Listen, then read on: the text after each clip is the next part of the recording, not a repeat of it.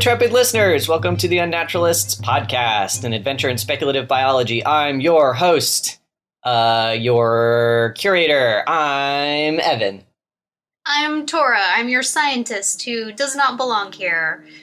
What? You What? do Yes, you do. belong You're here. the only- We've like- established this. You're the only one who has any reason to be here. Yeah, I am a comparative immunologist, not somebody who studies anatomy or physiology. you've still helped to uh, answer a whole lot of questions, and also your degree gives us legitimacy.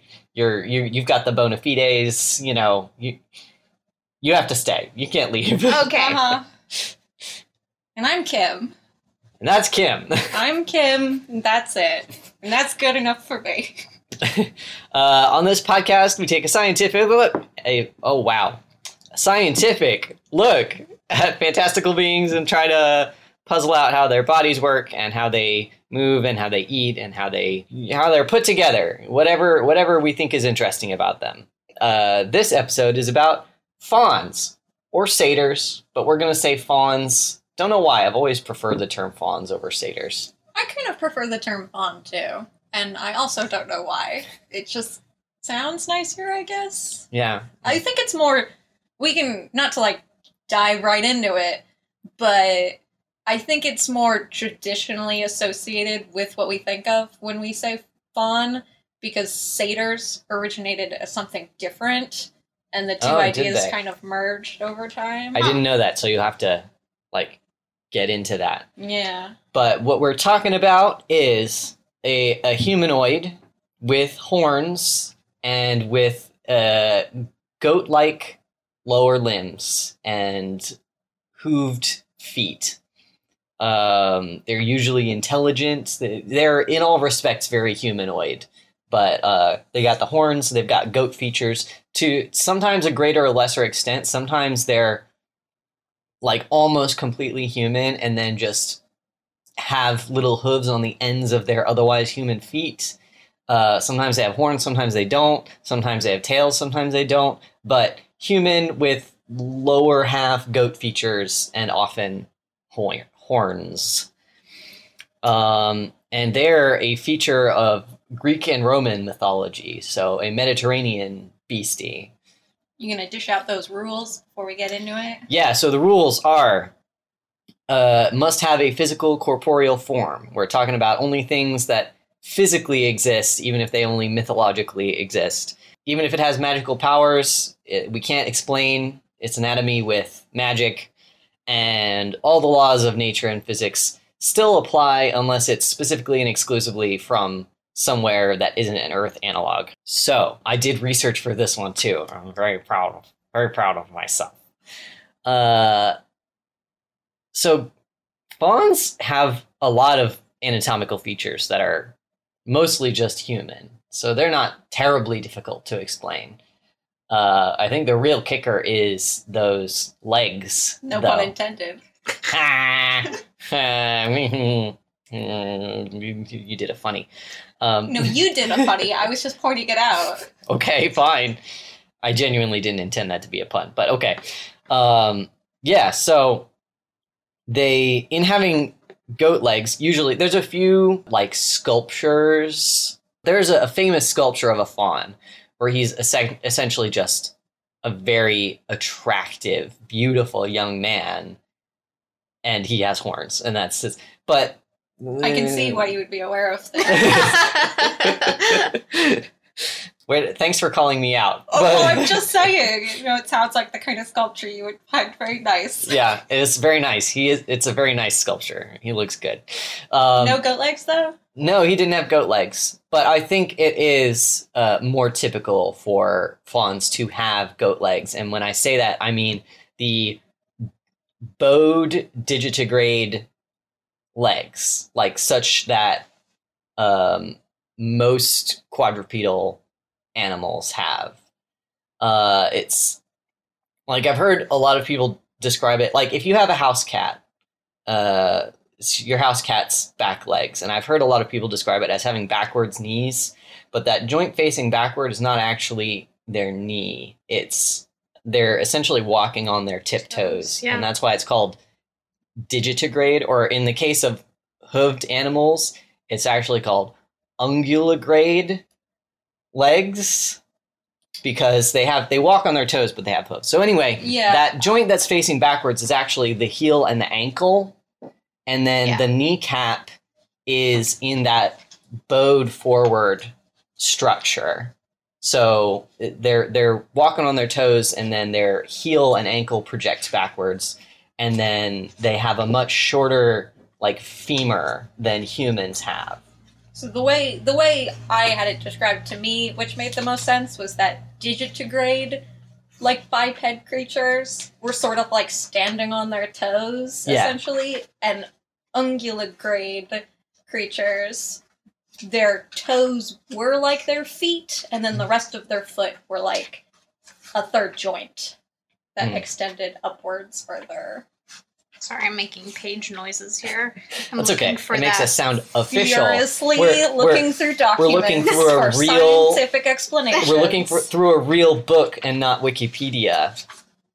Internet. real ass book. um, so uh, Where the hell is that diagram? I had a really nice diagram of the uh, of the different bones. Well, Tora looks for bone structures.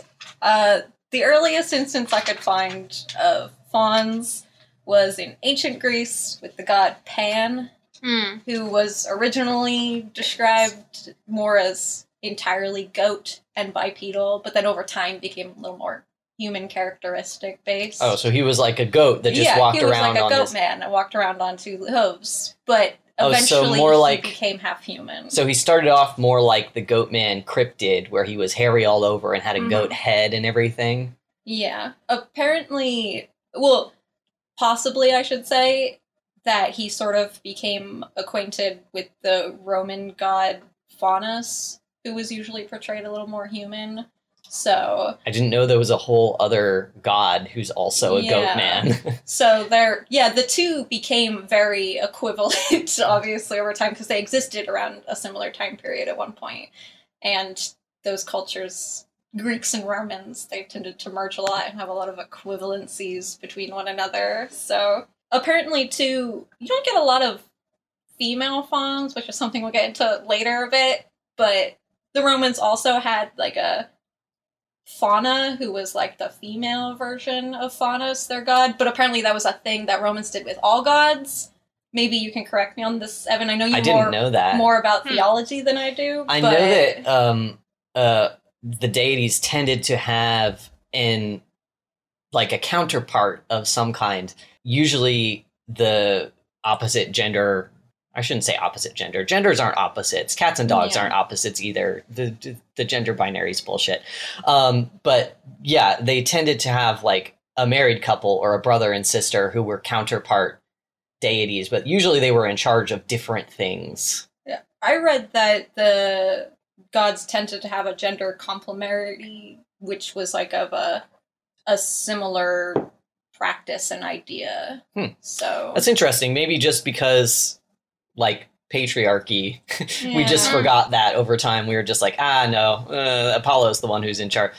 But this is also where like satyrs came into play, which was interesting. Satyrs around the same time usually referred to in art and things like that um, characters which were portrayed as men with horse ears and tails that were companions of a very specific god called Dionysus, who the Oh, god Dionysus, of wine. yeah. Dionysus, thank Yeah, you. yeah.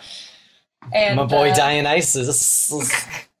over time, this whole idea of like wild men or half beast, half man creatures sort of merged together and became a more collective idea of fauns. hmm But originally, they were they were separate. Yeah, I thought that was interesting. It probably has something to do with the fact that Dionysus, I'm saying. Dionysus. Dionysus. Dionysus, thank you. Dionysus is a bit similar to the idea of Faunus and Pan. Yeah, he's a They're- party boy. Yeah, they're all party gods. So Why don't we have party gods anymore? We definitely should. And I didn't know this, but apparently Pan was also also the god of like nature and stuff like that, but also of theatrical criticism. No. Oh. and apparently it's where we get the word panic from. Huh. And Yeah, I guess I mean if you're freaking out. Yeah. Like, which I just thought were fun facts and had to share them. that that is just very fun. Uh-huh. But yeah, I I knew that uh, Pan's a party boy. Um, lots of sex, drugs, and rock and roll up in so and so to a lesser extent, fauns and satyrs are also associated with like revelry and party and base instincts and like the animalistic nature of humans and Uh-huh. you know All that rad stuff. all the rat all the good stuff in life you know anyway yeah I, I was sorry i was super focused on like the digitigrade legs because i this is where i focused um it's okay. Tora has the page open now. Yeah, and I'm looking. So are we going with goat?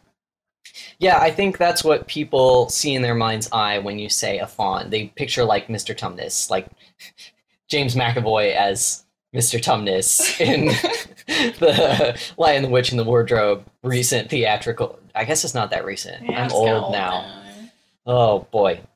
But yeah, so sort of like waist down, they've got a, a goat leg configuration, and waist up, they have a human configuration. The challenge with that is that there are digitigrade bipeds like birds and like dinosaurs. We're going back to dinosaurs again. We love dinosaurs on this show. But um, that hind limb structure is more suitable to uh, a body plan that like bends forward. So like if you imagine any bipedal dinosaur walking, they have large tails to sort of counterbalance their the front part of their bodies, which leans far forward. It's kind of I think you just. Uh, I mean, we haven't been too particular about the evolution of anything so far, so.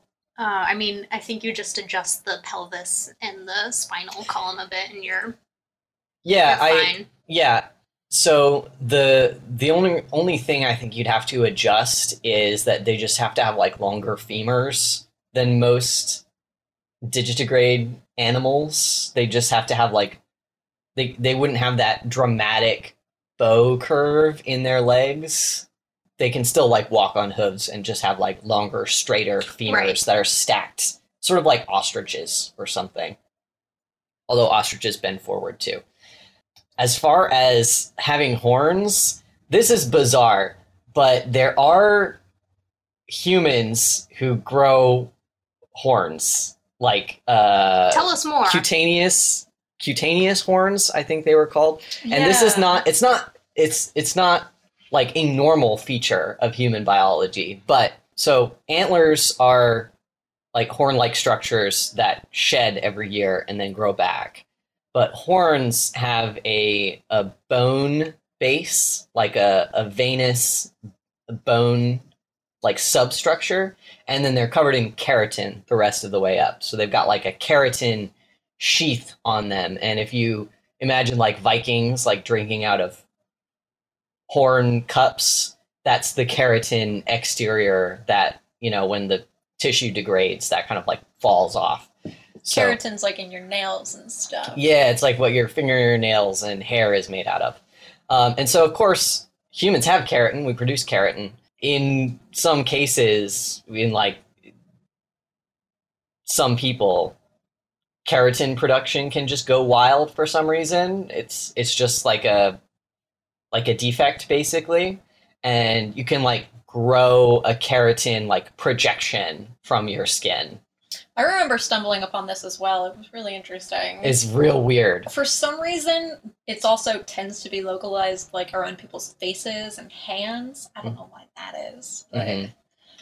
Maybe it's because your hair is already keratin and you already have keratin Uh, on your.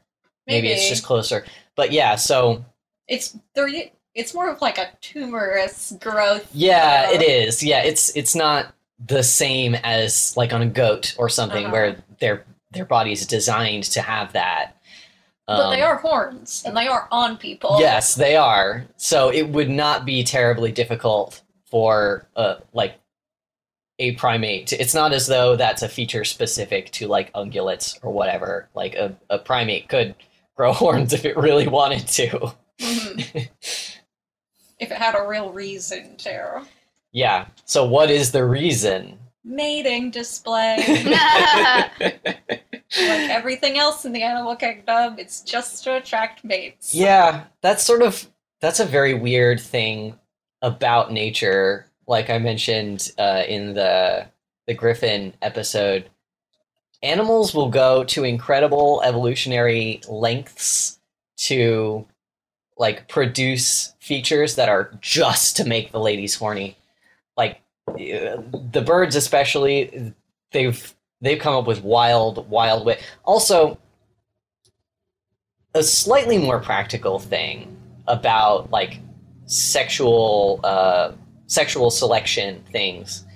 Uh, I remember reading this is that in cases where you have animals that are uh, very similar, like very similar members of the same, uh, or very similar species, rather, uh, by and large, they have better success mating within their own species. So they develop weird structures, distinctive structures to make them different from similar species so that they don't accidentally interbreed with members of opposite species and are, then they end up more likely to have like inviable young and stuff like that. Sometimes uh, similar animals can crossbreed with each other, but in cases with like like horses and donkeys, you end up with a mule, which is then infertile. Or those So- ligers. Yeah, Yeah. Yeah. Yeah, most of most of these hybrids happen only in um, unnatural conditions, like in captivity. Um, and then there's a bunch of other barriers too. I think these are called technically called uh, barriers to hybridization, and there'll be like even differences in uh, sperm and egg structure or um, or chemicals that they release. Yeah, it's it's uh, buck wild.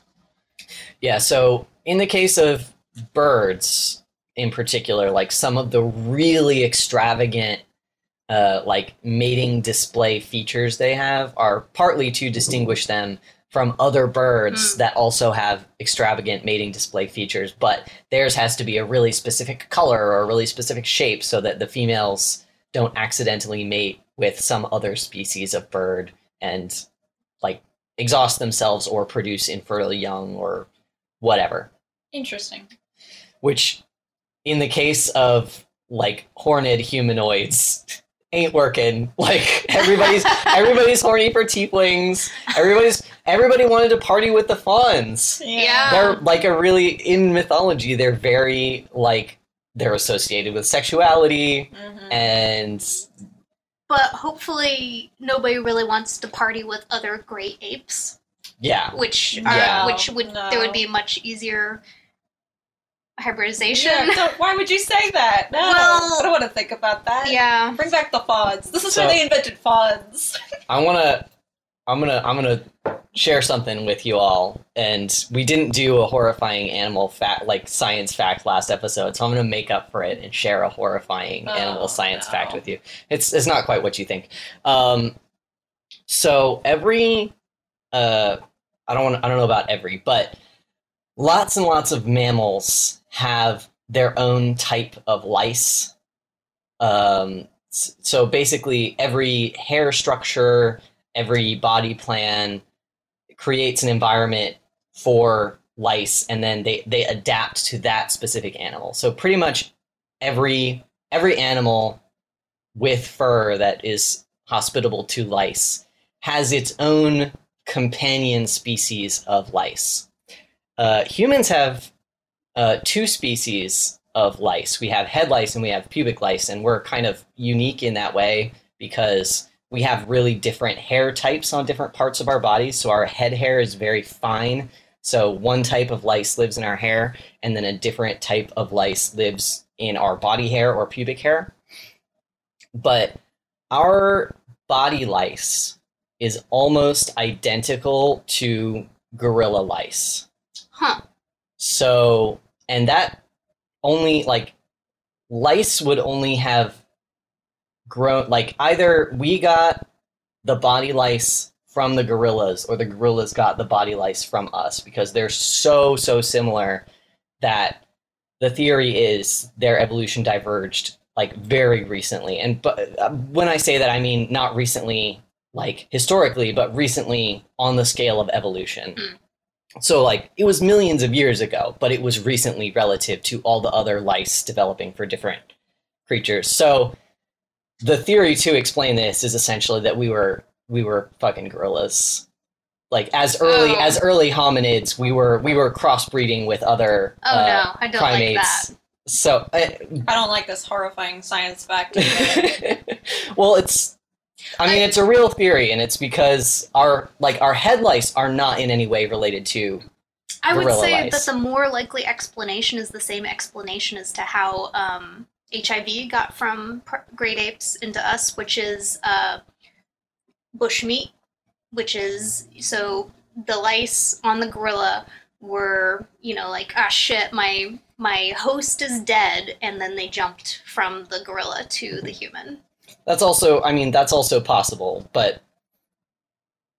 I'm not a scientist, so I, like I didn't. I swear I didn't come up with this theory to be weird. Like I, I there was an episode of of SciShow about it, and they had like sources and stuff. And apparently, this is a real academic theory. And also, bear in mind, this isn't like modern humans. Right, This right. is this is early hominids, Mhm. and there were at an early period in humanoid evolution, there were a ton of different like upright apes walking around. There there was uh like there were several like family trees that just died off uh, or evolutionary trees that just died off of like great apes, like especially bipedal apes and we're the ones who survived, but Earth was lousy with large bipedal apes at some point. So yeah, I guess when you really think about it, it's not that horrifying. Yeah. there have been so many different types of hominids. Yeah. So to be clear, I'm not positing that uh like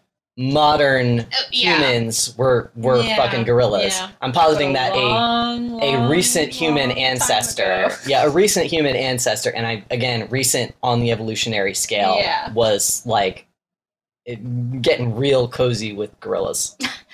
Hmm.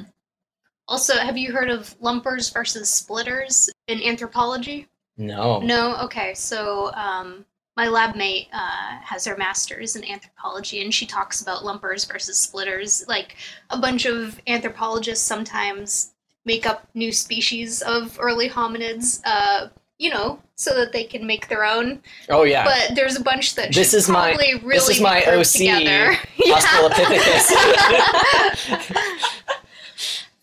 But in any case, my my uh, lab mate is a lumper, not a splitter. so what is like What does that mean? exactly what does that mean? Um, means that you you pretty much group similar quote unquote species or subspecies into they were probably the same species. Uh, In the okay. same way that you So- could take a skeleton from certain parts of the world and uh, compare it to I mean human skeletons from certain parts of the world and compare it to another human from a different part of the world and sometimes argue that oh this could be a different species and it's not. Oh yeah, because humans are interesting point. extremely humans have like very very little genetic diversity, right? Because we have like an evolutionary bottleneck. So like compared to other animals, Maybe so. I I'm not an anthropologist. um, yeah, okay, I understand what you mean now. Everybody wants to have quote unquote discovered a new species of Right. early hominid, but it's actually just like minor variations in the same species. Potentially. Yeah, Potentially. So fauns. yeah, we got way out there for a minute. Oh, we were on what is the purpose of the horns, and Mm-hmm. uh, Mating was the general. I mean, we Yeah. could also use them to hit our heads together, I suppose. Not too hard, but lightly. yeah, humans don't have the sort of skull structure that would allow us to like headbutt each other for Although, dominance. Speaking of hominids, I don't see why fauns couldn't just have a stronger head structure Mhm. designed for that sort of thing, if they wanted to. There's lots of different kinds of horns too that fauns are portrayed with. So you have like the short little ones in the front. Sometimes they've got like curly ones. Sometimes they're more towards the back of the head and they're like moving backwards. And- I want to see a, a faun with like big ibex horns, you know, like huge gazelle horns, Wow, looking very yeah. dramatic, like Loki. Uh-huh. Yeah, there's also a bunch of um, you know, ungulates. Are they ungulates? The the deer guys? hmm Yeah, um, that have little teeny tiny horns, and you're like, what's the point of that? It's cute. I like yeah, it. Yeah it's cute. like a, a dik-dik. Is that the little, Oh, yeah, little yeah, tiny yeah. guys? But yeah, I think in most ungulate species that have horns, um, the horns don't serve a ton of purpose. It's mostly like a sexual selection thing. Mhm. Like they don't they they sometimes use them to like rub the bark on trees, but that's also a mating thing. They sometimes use them to defend themselves. They like you can some species will use them to like gore predators in a an emergency situation. But I think even in those cases, it's another case like with birds where like the different horn shape is an indicator of different species so that different gazelles don't accidentally mate with each other. So I guess fauns have them to be like, hey humans, we're a different species, by the way. Just saying, like I know you're I know you're horny for fauns, Yeah. but um just FYI, look, we're we're structured differently. Mm-hmm. Uh-huh. Uh-huh. Take note. Do you think the female fauns have horns also? Uh, I like the idea that they do. What I read is that in cases where the the horns aren't a disadvantage, so if the the animal is large and is already very visible to predators and is big enough to defend itself, the females are more likely to have horns. But in species where they're smaller and more subject to predation, uh, it's more likely for only the males to have horns. And that's because it makes them more visible to predators like at a distance. If you're on like a flat plain and you see something sticking up in the distance the lions are like oh shit yeah there's a gazelle over there. I'm gonna get it. Interesting. but like with water buffaloes that have a very large body mass the the males and females both have horns and they're of the same size. Do we think fauns are generally of the same size as humans? i think so yeah. Maybe they're slightly smaller on I don't know why I've, i am thinking that. For some reason i feel like they might be slightly smaller than humans In um the only time I've ever seen them really be larger than humans, I think would be Pan's Labyrinth. oh the yeah faun in that is very large. yeah He's a tall boy. also in um uh carnival row that that recent amazon show the You the just dated our podcast. You said this recent Amazon show. okay Someone's gonna listen to this years from now and be like, "What that old show, Carnival Row?" Well, we're we're recording this in September of 2019. Here you go. Eat it up. It'll be dated on the listing. Anyway, um, it's okay. in Carnival Row, the fauns are taller than humans. At least the the main one is, and that's just because they have to accommodate those very like weird leg structures. Yeah, they have they're humans on stilts. Yeah, they are. They're humans with weird goat legs. So, yeah. But um, I don't know. I, am kind of into them being smaller than like maybe maybe I'm thinking that because goats are so much smaller than humans, and if you're scaling them to a goat's legs, then their upper body would have to be a little bit smaller. Not dramatically smaller, but I kind of like the idea of them being generally human sized. Do you think that's large enough that the female fauns would have horns? Uh, I don't think humans and humanoids are subject to predation because we're well. I mean, we are like a tiger could definitely eat us if it wanted to, but um, because we are intelligent and use tools and can build shelter and structures and stuff like that, and presumably because fauns are depicted as having human or near human intelligence, they'd be in kind of a similar situation where they can, you know, climb a tree or build a spear or Play the flute. yeah, Do you play the flute. They can make They're they always can make the flute. they can make flutes. So yeah. do you think they have really um good digestion for tough plant material, the same way that a goat does. Oh, that's interesting. Um, I mean, they have humanoid teeth and mouths. Wait, are goats herbivores? Yeah. Do you think fauns are herbivores? No, I, because I think they've got the omnivore teeth the way we do. Oh, Yeah, okay. yeah. I think their digestive system would be more similar to a human's because, yeah, Okay. we are.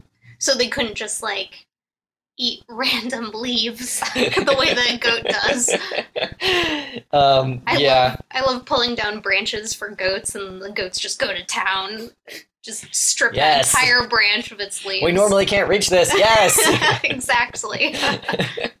um, but yeah, they follow you around and love you.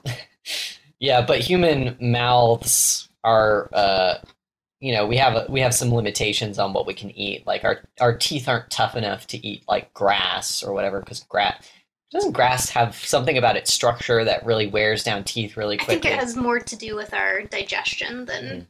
than um we're just not going to get a lot of nutrients out of it. Um, yeah, so I, I assume they eat a similar diet to humans. The the the relationship between fauns and goats, I think, is just like a coincidental aesthetic relationship.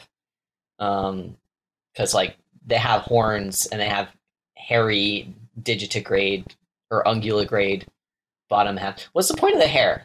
Any any theories about? On the legs? yeah, why they have hairy legs and not hair on their upper bodies? Maybe they need to keep their um lower bodies warmer for some reason. I mean, Maybe like Mr. Tumnus, they live in snowy mountainous areas. But only- Why don't their upper bodies have hair then? They wear shirts. and then they're Donald ducking it the rest of the way. Well, I think the reason why humans are hairless is uh, because we evolved um, sweating as a way Mm. to cool down. I, Um, I heard once that it was also because of the invention of like fire, you know, as a method of keeping us warm. That we I've- didn't need I do, don't like know about that. thermoregulation. We didn't need fur as much. I don't know. I actually don't know how they deduce this about like early hu- like Neanderthals and stuff, but those like early humans are depicted as hairless, and I know that we didn't invent fire until relatively recently. So I I, I don't know. It, Okay, well, why do why do humans have hair on their heads? I think it's still to keep your brain warm. So maybe fauns have hairy legs because their legs are very important somehow. or because they they've got to- brains in their legs. No, just kidding. Well, just like humans have hair like on their legs and on their arms, you know, because they're Mhm. limbs, I imagine, you know, and I think most of our body hair is vestigial at this point. Oh. Like we don't. So I like to think that goats are trekking through the snowy mountains, and that's why they need those hairy legs because it's so cold and the snow is so high.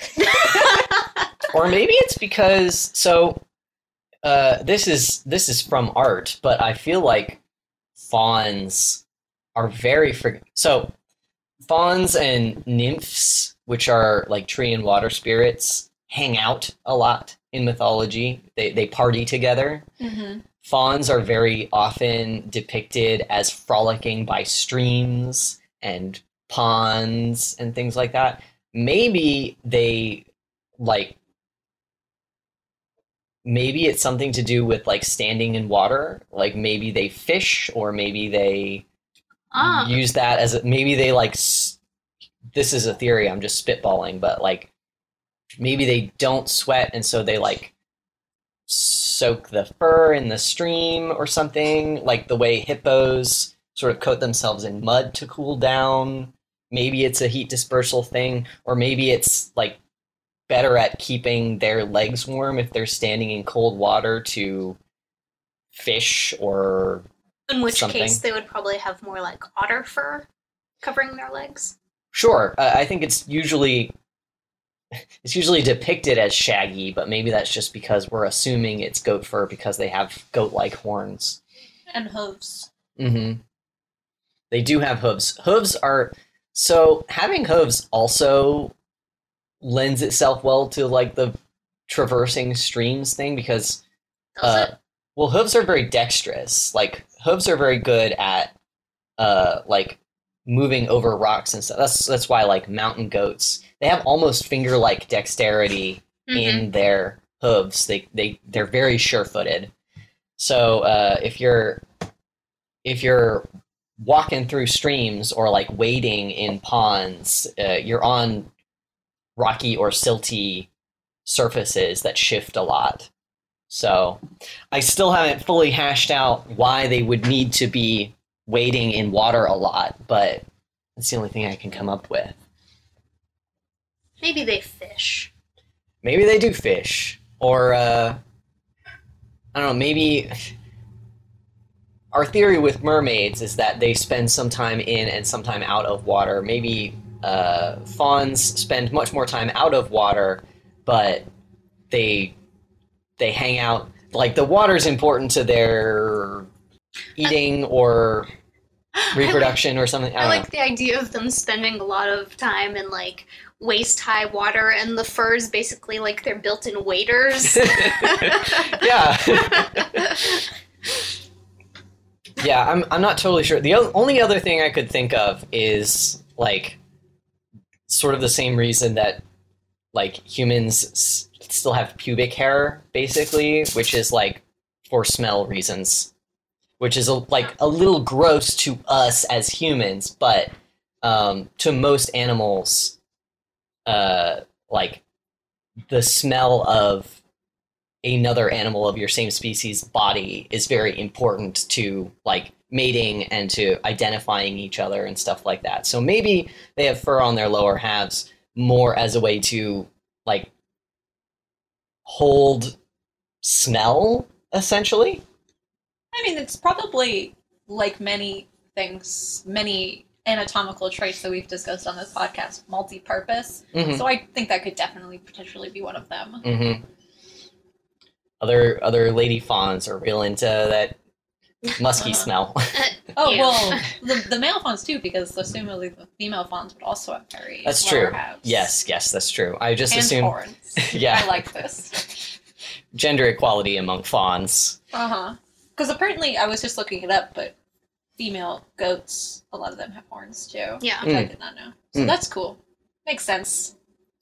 Um, maybe also for their hooves, goats are very good at climbing. That has to do Yeah. with their hooves, right? Yeah, yeah. I mean, maybe.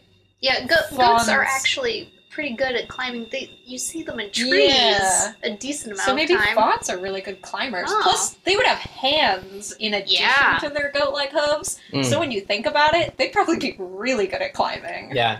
Humans aren't especially good at climbing just because our fingers don't have a ton of strength. I mean, Uh huh. climbers train themselves to be really good at climbing, but I don't think by the nature of our anatomy, humans are especially good climbers. Um, but yeah, it would certainly help if you have very like dexterous hooves, and then it, it'd be great for like foraging and things like that. If you have real good like strong mountain climbing hooves, and then also hands, and then also we're assuming that they like mermaids have near human intelligence and use their hands for like tool making and Mhm. things uh, like you said they got those reed pipes they're, they're making those they're making those musical instruments so they can party down. If they've got near human intelligence we got to assume that they've got some kind of social structure and culture also. What's their deal? What, What are do they mean? doing? Other than partying. yeah i mean they can't be partying 24-7 all the time. Uh, well, they don't often have houses i don't think I don't see why they wouldn't. Like, if they were intelligent, and although they are usually associated with like nature spirits and other sort of creatures like that. So, I mean, maybe they live in nature. You know, all out there, just in the woods. yeah, why living do off we the need land. houses? Well, because I like internet. Oh. uh, at a very basic level, I think it's just because we don't like being rained on. also, Yeah. Like that was our, our driving factor. We we like being warm and we don't like the rain. Also, So- it's kind of for protection reasons too. You know, like mm-hmm. not just from other humans, but the from the elements and from creatures. And bugs. And... Yeah. I mean, wolves don't need houses. Deer don't need houses. Goats don't need houses. I mean, I'm sure if we wanted to not have houses, we could survive that way very well, but why would we not want houses? Also, animals will go in houses if you give them houses. That's Like true. Like dogs will go in houses to get out of the rain if you Yeah. build a house for a dog. um, So I suppose, though, if fauns as a society were more into the idea of living in nature, It also Yeah. occurs to me that like wolves do have dens mhm. and stuff. Yeah. um, maybe just as a culture, they have very different priorities than us. Maybe just uh, like partying. Yeah, they gotta, you know, they I keep mean, if trashing their houses, so why have them? if they had a house, they'd have to clean it up all the time after everyone got drunk at the end of the day. Um, there's also the possibility that the whole reason that they're into this party lifestyle is to sort of parasitize humans a little bit. You know, they're inviting us to parties out in the woods, and we're bringing the food. ah. You know, they're, just showing a- us a real They're good just time. a bunch of mooches. Yeah. They're essentially college students. they're frat boys. All of the fauns are frat boys. But about their culture, maybe they just, for spiritual, ideological reasons or whatever, and this is not. It's hard to suggest that any intelligent species is homogenous about their priorities, but maybe just culturally, um, they think that houses are a waste of time and like being in nature is more important. Also, like humans, come party in the wood with us. Rad time. They don't mind being rained on. Yeah, maybe they just don't care that much. And I assume, unlike mermaids, they don't have ulterior, sinister motives. They They, don't- actually just want to have a good time. Yeah. They don't seem to, yeah. Um, I mean, cats are kind of the same way. They kind of, well, they they kind of like self domesticated so that humans would feed them, you know. So maybe fauns are just like, hey, if we live near this town and just, you know, act cheerful and get them in a get them in a party mood, they'll just bring us food and booze. you know, if we if we just live close enough to them that they know we're here and keep pushing them to party all the time, this is an advantage to us That sounds that sounds great. They sound like a lot of fun and also very exhausting. yeah. Imagine an infestation of fauns near your town. It's like, uh, this was fun for like three weeks, but man, I'm- That's that's exactly the experience of living in a college town, right? Yeah. Infestation feels like a bad word to use. For mean, intelligent creatures. I don't know. I would call it an infestation of college students. it's true, but yeah, I mean the the fauns are way more. I prefer fauns to college students. put it that way. If I had to pick one, You don't know. You've never met That's one true. before. That's very true. I Mhm. can imagine though. Yeah, they seem they they seem like like I said, they'd be fun for a few weeks, Uh-huh. just having a rad time all the time. But Uh-huh. eventually, you know, you got to go to work. And Yeah. you run out of booze, Oh and then you got, God. and then they keep just like taking your booze that you bought, and they don't They- pay you Maybe back. they're like Australian college students. I, so I did a semester in Australia, and uh, and uh, you know we had orientation with a bunch of other Americans who um, were also doing the exchange program, and then after about a month or two. The Americans, the you know, like the frat boys and the sorority girls who are big partiers, were like, we fucking can't keep up. These Aussies want to go out every fucking night and get hammered. Those Australians, they're all descended from criminals. They know how to party. Australia was a penal colony. All the white people in Australia, well, not all of them now because people have immigrated since then, but Original. for a good long time, all of the white people in Australia were there because England had been like, you have to leave, please. You're too, you party too hard for England. Please leave. and they were like, "Fine, we'll start our own country." With blackjack and hookers. And giant spiders. Not that giant, but larger than in England. Mhm. Um, Kangaroos. yeah.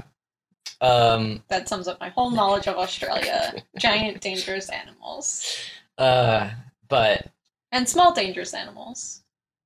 Just lots of yeah, also small like the that little tiny jellyfish that'll hmm like put you in the hospital for weeks. Are you thinking of Yeah. a blue ring octopus though? No. No? Um, Box jellyfish? irukandji is what they're called. I called. don't know that one. They're like so they're not microscopic, but they are so small that they're almost not visible. Like they're Shit. yeah, yeah, it's it's very difficult to see them with the naked eye and they like cause this really intense neurological thing that just basically causes you to be in extreme pain for several Shit. weeks and there's nothing that they can do about it. Like Shit. you have to be confined to a hospital. Most people live like it's very uncommon to die from this, but it just it just fucks up your your nerves in such a way that you're just like in unbearable pain for a long, long time. So the little jellyfish was like,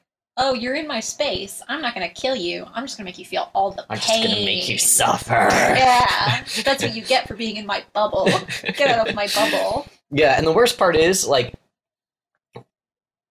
the they were trying to come up with like some kind of net that they could put off the shore or something like that, but they're so small that you Oh. essentially have to put like mosquito netting Shit. around the whole beach. And so like thankfully they're not super common and I don't think this happens all the time, but it does happen and it's terrible. And unfortunately medically there's just nothing they can do about it. You have to just ride it out. So do they? They must just have to monitor when those swarms come in and be like, "Do not go in the water." Yeah, I'm really not sure what their like life cycle is or where they typically live, but yeah, I've I've just heard about people like suffering the effects. Anyway, we got way off Sorry. Australia. So fauns. Fauns. yeah, I, I like the idea that they are just a uh, uh, a a mooching culture that follows humans around and just like cats, they've sort of domesticated themselves, but they're too intelligent to like be pets. So they just hang around human civilization in the hopes of like getting free garbage. They're they're like uh, raccoons, but party raccoons. Oh. Oh no. Maybe- they're too dangerous. Maybe they do have sinister motives because a lot of references of things with satyrs and fauns, a lot of them have like demonic connotations. And I'm not just talking about like Christian influence Satan stuff. I mean like like their portrayal in, in media and games and things. A lot of the times they're like demonic sort of creature. But I isn't do that think that's- Christian? Yeah, I do uh, think that's just a, propaganda? s- a symptom of Christianization. Yeah. Uh, like, there's a lot. I, I don't know why this is. Maybe it's because goats themselves are just kind of mischievous and kind of break things and climb on things. I thought but- it was like specifically the de- demonization of Pan. That well, Christians yes, but there's other like horned deities in uh like early um early European religions that had some kind of like uh like fertility or harvest deity. Maybe it's because the horns are like phallic. I'm not sure. But no, I mean like that was a common thing like Well, Pan definitely was horny. yeah, yeah, exactly. Uh, Ha, ha, Uh, ha. eh. But um, yeah, so I, there's some kind of connection with like horned deities and like fertility and harvest and partying. That's seems to be pretty pervasive throughout Europe, and then Christians just like co-opted. They were just like, ah, that's Satan now. By the way, that's what Satan looks like because Satan makes you horny. So. and so- we don't like horny. And yeah, Unless of course, for making kids. the the influence of Christianity is really intense throughout Europe. So I think the, all the sinisterness associated with like horned deities or horned beings is just because the Christians were like, we don't like these pagan gods, we don't like these horny pagans. yeah. That's what Satan is now, by the way. These dirty, dirty, horny boys. Things were rough in the Middle Ages, so they Yeah. just needed something to take their frustration out on. Basically, yes. Uh, they got good again though in the in the Renaissance. A lot of Renaissance art portrayed fauns as being sort of symbolic, but also you know I imagine that's because we got really obsessed with like uh like Greek classical Yeah, imagery. the whole romanticism Uh-huh. thing happens. So. Yeah. we like rediscovered ancient Greek and ancient Roman uh like iconography and uh, my timeline might be a little off on this, but I know there was a period where like Arab scholars were translating a bunch of old Greek medical texts and philosophy, and then once it was translated into um, uh, Arabic, then Europeans got a hold of it, and because of trade with the Middle East, they started translating it into like Latin and French and stuff like that. So it all it took a while, but it slowly filtered through into Europe, and that's when we kind of like figured out because in these so-called Dark Ages, we forgot how to do aqueducts and how to do roads, and you know after the fall of Rome, like humans backtracked a bit as far as like technological advancement and literacy and stuff like that. But then we rediscovered all of this shit like several hundred years later. So I think that's why we got obsessed with Greek and Roman stuff because we could read those texts all of a sudden again and they were talking about, you know, Hmm. their mythology and then the Renaissance and yeah, yeah, yeah. The Renaissance was nice though because they also gave us more Lady Satyr art, Mm. so that's nice. There wasn't a lot of it before then. I I feel like it's just because painters were, you know, horny. They were all men. They- Oh yeah, that's true. That's not a bad thing though. no, I, I'm I'm I agree with you. It's we need gender equality amongst all of our mythological beings, but uh, I I always question the motives of like artists in the Middle Ages. Well, this was during the Renaissance. Okay, the during the Renaissance, they too. were like, "No, it's evil." In the Renaissance, they were like, "Maybe it's evil, but it's also romantic." It's also pretty. Oh, look at it, aesthetic. The hashtag Uh-huh. aesthetic. symbolism.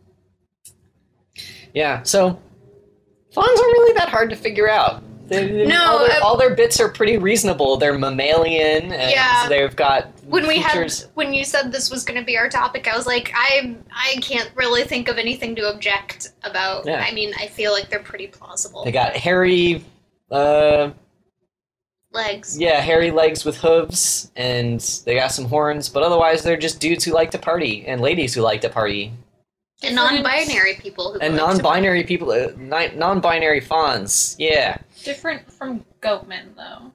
There's a lot of goatmen discourse floating in your goat man. Goat mean man. like the cryptid, the goat man. Yeah, like Yeah. the goatman. like a spooky goat man. Do you right? know? Do you know about the goatman from Maryland? Yes, I do.